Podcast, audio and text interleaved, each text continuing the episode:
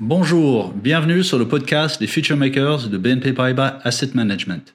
Aujourd'hui, en tant que directeur général, Yvonique Huet va nous présenter ce que c'est AgriSud. Comment définir AgriSud Quel est son ADN Sachant qu'AgriSud est une association, une ONG euh, euh, française dite de solidarité internationale, euh, dans son ADN, il y a l'entreprise. AgriSud, c'est entreprendre contre la pauvreté. C'est une des façons de, définir AgriSud, parce qu'on a compris que le levier entrepreneurial était un facteur de développement. Et quand on dit le levier entrepreneurial, c'est-à-dire euh, la proposition de développement que l'on fait, je, disais euh, la très petite entreprise pour sortir les personnes de, la précarité, en l'occurrence petite entreprise agricole familiale, est un élément important pour nous. Mais au-delà de ça, c'est euh, l'entreprise, quelle qu'elle soit, en accompagnement de ce que l'on fait. Et c'est pas pour rien que depuis le début, et d'ailleurs ça nous a mis quelque part en difficulté avec certains de, nos collègues qui avaient du mal à envisager le fait qu'une ONG, une association de développement, puisse euh, être euh, aussi proche finalement du milieu de l'entreprise, qui par nature, en tout cas pour eux, se posait en, rupture ou en défaut par rapport à ces logiques sociales ou de développement. Donc voilà autant d'arguments qui font que nous, on est convaincus que l'entreprise, en tant que telle, a un rôle à jouer dans les actions, enfin en général dans le, dans le développement, et en particulier dans les actions que l'on mène, d'autant plus que le discours, j'allais dire, que l'on avance, discours d'entreprise, d'entrepreneuriat, puisqu'on développe, nous, on crée de l'entreprise, l'ONG qui crée des entreprises. On aime bien aussi euh, dire ça sur le ton de la boutade, mais à peine, hein, on est l'ONG qui crée des entreprises. Euh, voilà autant d'arguments qui peuvent inciter les entreprises à nous suivre, parce qu'en fait, on parle le même langage. Alors, on n'est pas des, des dogmatiques à tout prix, mais on a compris que c'était vraiment un facteur d'autonomie et de résilience. Pourriez-vous nous raconter la genèse d'AgriSud et comment tout cela a-t-il démarré Je suis parti juste après mes études en Afrique, en Afrique sahélienne en particulier, où je me suis confronté à la réalité euh, des pays du Sud. Hein. J'ai vu, euh, vu le, le hiatus qu'il y a entre nos pays du Nord et ceux du Sud. J'ai vu les immenses défis à relever en matière d'environnement, en matière d'inégalité. Et effectivement, ça m'a nécessairement motivé pour, euh, pour avancer sur ce terrain-là. Euh, et dans un premier temps, donc, euh, ben, je menais des programmes de développement dans le cadre de la coopération, ça s'appelait comme ça, hein, la coopération internationale, euh, au Niger en particulier. Et un jour, j'ai croisé la route de Jacques Baratier. Jacques Baratier, donc un industriel en fin de carrière, qui avait une vision complètement différente de, des problèmes de développement, une vision d'homme d'entreprise, qui voulait en fait mettre à disposition cette expérience d'homme d'entreprise au, service, quelque part, de, de, des problèmes de développement. Et voilà quelqu'un qui me parle de, d'entreprise, d'entrepreneuriat, qui me parle de marché, qui me parle d'économie. Moi, je venais du milieu, disons, un peu humanitaire ou d'une forme de coopération qui est plus euh, technique, sociale, mais qui prenait peu en compte finalement la dimension euh, économique. Et, je me rends compte que finalement c'était le chaînon manquant. Voilà quelque chose qui m'a qui m'a qui a révélé en fait la nécessité d'introduire dans les actions de développement cette dimension économique euh, qui, de mon point de vue, faisait défaut dans les actions de développement. Et donc Jacques Baratier avait idée de créer une organisation, une ONG, qui aurait pour vocation justement d'introduire l'entrepreneuriat pour lutter contre la pauvreté, et en particulier dans le domaine de l'agriculture. Donc euh, ça tombait bien, moi j'étais agronome, et tout l'enjeu en effet, c'est de pouvoir euh, proposer euh, dans des contextes aussi différents que Haïti, le Maroc, le Cambodge ou encore le Congo, des, systèmes d'agriculture, d'entreprises qui permettent justement à des populations de sortir de la précarité, d'aller vers des marchés solvables et ce faisant donc euh, ben, de gagner de l'argent tout simplement et d'entamer, d'amorcer un processus de, développement. Donc euh, euh, notre métier finalement c'est de d'identifier des personnes en précarité, d'identifier un potentiel de marché solvable et d'organiser la rencontre entre ces personnes et ces marchés, pour faire court, pour résumer. Mais quand on a dit ça, ben, il y a tout un processus, forcément. Hein. C'est-à-dire qu'il faut euh, entrer dans des, dans des logiques de, formation, de suivi, d'accompagnement, d'organisation des marchés, d'organisation et de structuration professionnelle, d'accès éventuellement au financement, une fois que ces personnes sont mises euh, dans le circuit ou sont remises dans le circuit. Et quand on a dit ça, ben, ça veut dire qu'il faut aussi trouver les ressources et les moyens, non seulement humains que j'évoquais à l'instant, mais aussi les moyens financiers. Et pour ça, bon, il y a des, dispositifs euh, dits de l'aide au développement, l'aide française au développement, c'est l'AFD, l'Agence française de développement, c'est la coopération française, mais euh, il y a aussi des dispositifs européens qui sont là pour financer des opérations de cette nature mais qui suppose aussi ce qu'on appelle des cofinancements, des cofinancements qu'on va rechercher donc auprès des entreprises, auprès des, auprès des fondations, et puis dans le milieu de la finance.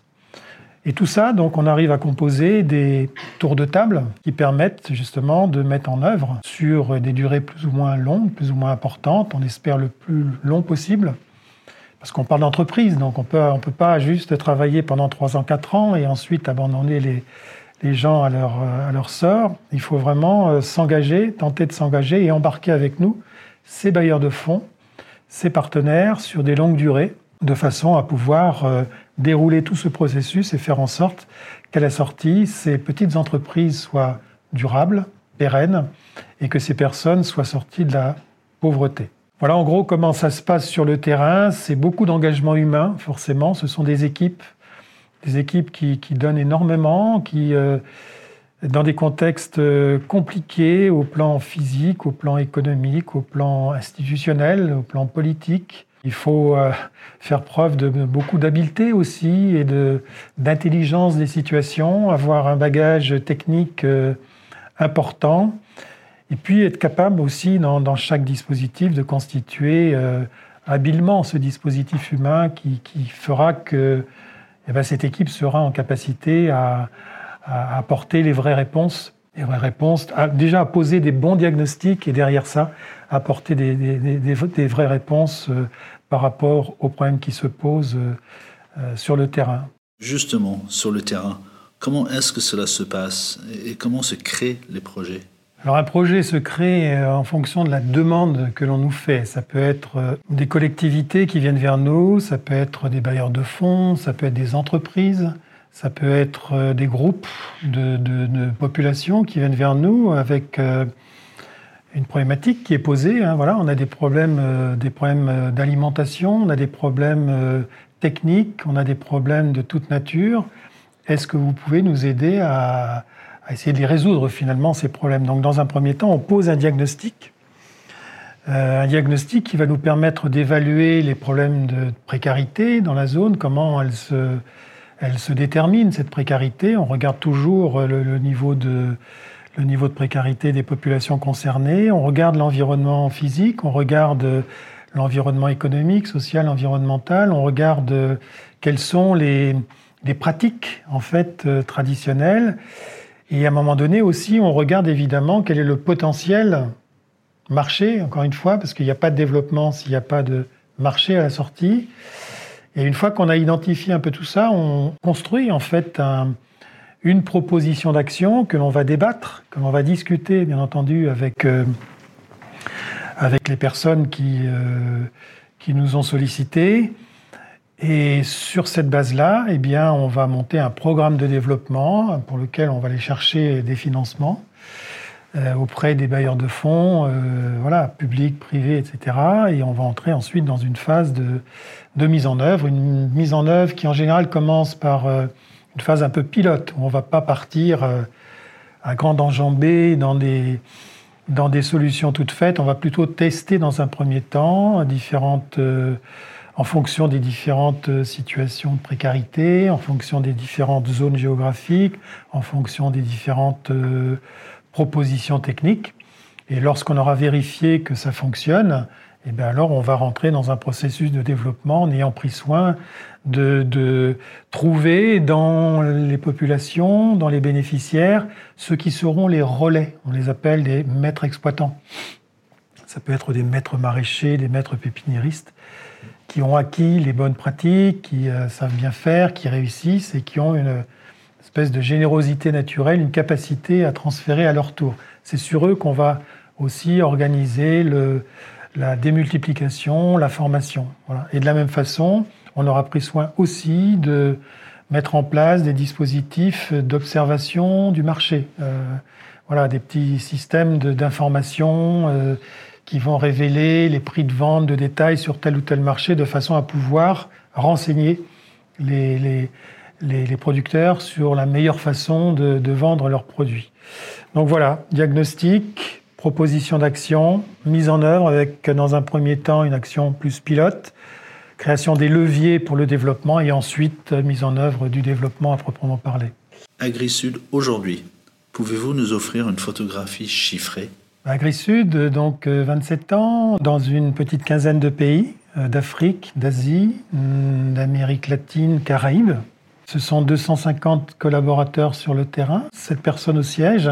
C'est 4 millions de budget qui proviennent euh, pour aller 75% de la sphère publique et puis 25% de la sphère privée qui nous permettent, donc ces 4 millions d'euros, de mettre en œuvre des programmes de développement peu près une quarantaine de programmes de développement euh, dans différents secteurs d'activité, euh, essentiellement évidemment centrés sur l'agriculture et sa périphérie en quelque sorte, en essayant de développer des dimensions euh, non seulement d'appui à la création de TPE, mais aussi des dimensions d'appui au développement des filières et de dimensions d'appui au développement du territoire. AgriSud, depuis 27 ans, c'est à peu près 70 000 très petites exploitations ou entreprises euh, mises en selle, ce qui représente un peu plus de 700 000 euh, personnes sorties durablement de la pauvreté. Également, y a-t-il eu de grandes joies tout au long de ce parcours d'engagement? La joie, c'est d'abord de, de, se dire que de, de, ce rêve de Jacques Baratier, première fois que j'ai rencontré, je dis mais qui est ce type, ce doux rêveur? C'est pas possible. Mais il avait une telle capacité de, persuasion que très vite il m'a convaincu que mais oui c'est finalement c'est certainement comme ça qu'il faut qu'il faut avancer. De ce rêve euh, bah, finalement on arrive aujourd'hui à ce qu'est AgriSud donc euh, et c'est pas simplement des c'est pas simplement des chiffres c'est une équipe une équipe qui est là qui est très solide qui est très opérationnelle qui est très professionnelle qui s'engage énormément qui croit dans ce qu'elle fait et puis, et c'est ce qui avait fait vivre aussi cette équipe, tout comme moi, c'est ce sentiment d'utilité sur le terrain. Il n'y a rien de, plus extraordinaire que, une femme qui, qui, vient vous voir en disant Vous m'avez fait retrouver ma dignité. C'est quelque chose d'assez incroyable. La dignité au Cambodge, euh, voilà beaucoup de personnes qui, euh, du fait de, des épisodes de toute nature, il n'y a pas que le Cambodge, hein, c'est un peu partout, euh, des personnes qui avaient perdu leur dignité, qui étaient complètement exclues, marginalisées. Voilà des personnes qui sont remises tout à coup dans le circuit, dans le circuit économique et de fait dans le circuit social, et qui retrouvent leur dignité, et qui, les yeux dans les yeux, alors que ces gens-là ne pouvaient pas vous regarder dans les yeux auparavant, viennent vous dire Merci, vous nous avez fait retrouver notre dignité ça, il n'y a, pas, a pas mieux comme, comme satisfaction dans le métier que l'on fait. Et le monde de la finance, est-ce un élément important du processus? Évidemment, il y a le nerf de la guerre. Nous, il faut bien comprendre qu'on est dans un processus de, de remise en selle de populations qui sont sur le bord de la route, qui sont marginalisées. Ce sont des, des, des personnes qui ne sont pas solvables. On peut dire oui, mais il y a le microcrédit, il y a les banques, etc. Non, ces gens-là ne peuvent pas, même pas aller vers le microcrédit. Elles ne sont pas solvables. Donc notre métier à nous, c'est de resolvabiliser, de remettre ces personnes dans le circuit, de sorte qu'au bout d'un an, deux ans, trois ans, elles redeviennent en effet solvables et qu'elles puissent ensuite aller vers les guichets de microcrédit, vers les guichets des banques, si elles existent, et pour pouvoir développer leur activité. Voilà, donc la finance évidemment est importante. Les bailleurs de fonds, quels qu'ils soient, publics, privés, systèmes financiers, nous permettent justement de, de, financer des projets permettant donc de remettre ces populations en économie, remettre en selle ces populations. On évoque aujourd'hui beaucoup les notions de finances solidaires, de financement durable et socialement responsable. Est-ce un second souffle pour l'aide au développement? Oui, en ce qui concerne la finance solidaire, les, choses bougent en ce moment. Hein. ce sont des choses euh, dont on entendait peu parler il y a, quelques années. Hein. Le financement ou ouais, le financement du développement se résumait euh, aux grands bailleurs de fonds. Depuis quelque temps, on a vu arriver euh, les fondations, les entreprises. Et puis aujourd'hui, ce nouvel acteur très divers qu'est la, la, finance euh, solidaire. Donc euh, oui, nous on expérimente cette finance solidaire avec quelques acteurs et ça nous permet d'avancer sur le terrain, ça nous permet de faire levier sur d'autres bailleurs de fonds plus plus traditionnels et on espère que cette finance solidaire grandira sur des voies responsables. Y voyez-vous comme une prise de conscience de la part du monde de la finance? Je pense que ça correspond aussi à, des attentes ou peut-être à des injonctions, quelquefois aussi, hein, en termes d'évaluation des entreprises. Aujourd'hui, on parle d'évaluation qui n'est pas simplement euh, euh, financière, mais qui peut être sociale et environnementale. Puis, il y a une volonté euh, pour beaucoup d'entreprises qui se sentent de plus en plus responsables par rapport aux grands enjeux, aux grands défis qui se posent aujourd'hui et qui sont tellement tangibles bah, ces entreprises ont envie de s'impliquer différemment, s'impliquer dans cette logique de finance responsable pour accompagner des initiatives comme les nôtres, mais pas que les nôtres. Évidemment, il y en a, il y en a bien d'autres et nous, on espère beaucoup de ces entreprises qui ont cette euh, prise de conscience et qui peuvent trouver au travers des, organisations comme les nôtres des, des possibilités justement de, de dérouler leurs propres engagements. BNP Paribas Asset Management fait partie des acteurs du monde de la finance qui soutiennent et accompagnent AgriSud. Pourriez-vous nous présenter ce partenariat?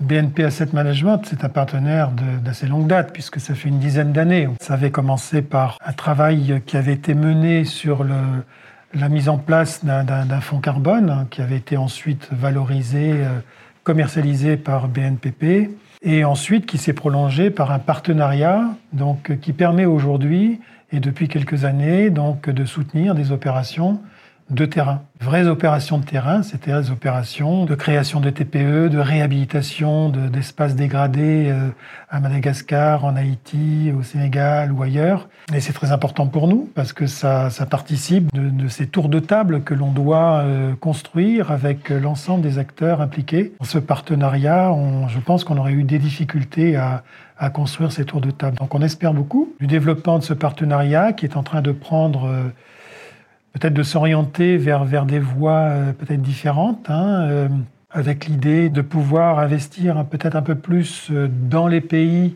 avec les partenaires locaux du, du groupe BNPP. Donc ça, c'est une voie qui nous permettrait justement de donner une dimension supplémentaire à ce que l'on fait dans, dans ces pays.